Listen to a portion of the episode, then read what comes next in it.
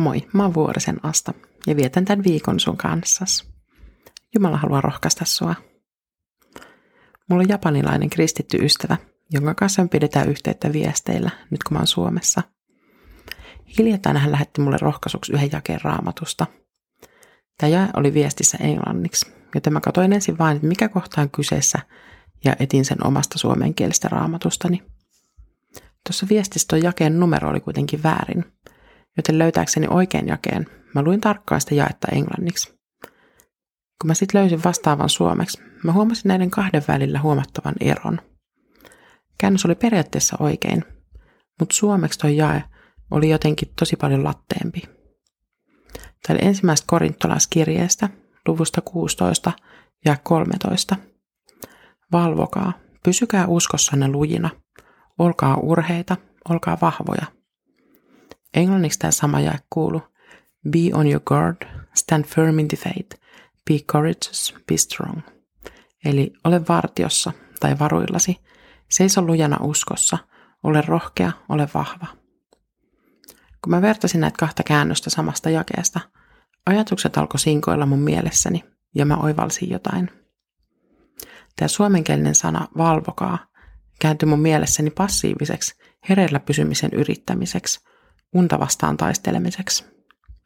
Kun taas tämä englanniksi sanavalinta oli jotenkin aktiivinen, pysy vartiossa.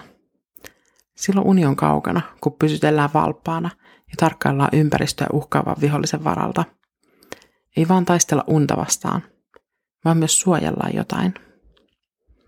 Usko on asia, jota on syytä varjella.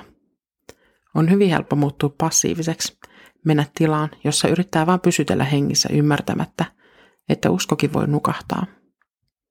Mutta jos sitä aktiivisesti vartio ja pitää huolta, että usko säilyy hengissä, tilanne näyttää myös ulkopuolelta ihan erilaiselta. Toisaalta silloin on myös alttiimpi vihollisten hyökkäyksille. Ei uinuvaa uskovaa tarvi härnätä. Toinen, mikä kiinnitti tässä jakeessa huomiota, oli pysykää uskossanne lujina, mikä englanniksi oli stand firm in the faith, seisokaa vahvoina uskossa – Eli jälleen astetta aktiivisempaa toimintaa. Seistessä täytyy kuitenkin olla hereillä ja käyttää lihaksia. Uskossa olemisen ja pysymisen ei tarvi olla jatkuvaa kamppailua, mutta se vaatii kyllä aktiivisia toimia jatkuvasti. Pitää kaivaa se raamattu esille, avata se ja lukea sitä. Viettää aikaa rukoillen.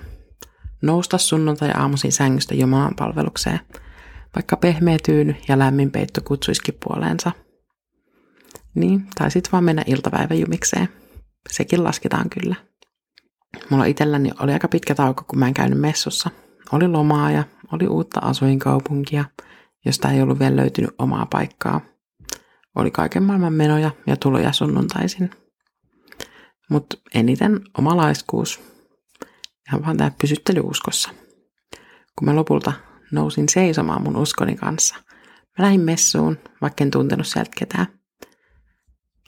sitten siellä virret puhutteli. Ajatukset ehkä vähän harhaili saarnan aikana, mutta evankeliumiteksti jäi mun mieleen.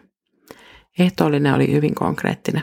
Oli leipä ja viini, Kristuksen ruumis ja veri, minun puolestani annettu ja vuodatettu.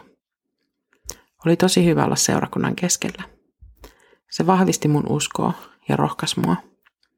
Muistutti, että miksi mä oon valinnut pysyä uskossa. Muistutti siitä, mitä mä haluan varjella – uskoa elävää Jumalaa, ristillä riippuneeseen Jeesukseen Kristukseen, joka on sovittanut myös mun syntini. Rukoillaan. Pyhä Jumala, sä oot antanut mulle uskon lahjan. Mä haluan suojella sitä niin kuin liekkiä tuulelta, jotta mä voin loistaa sun valoas ympärilleni. Anna tähän tarvittava voima, viisaus ja oveluus.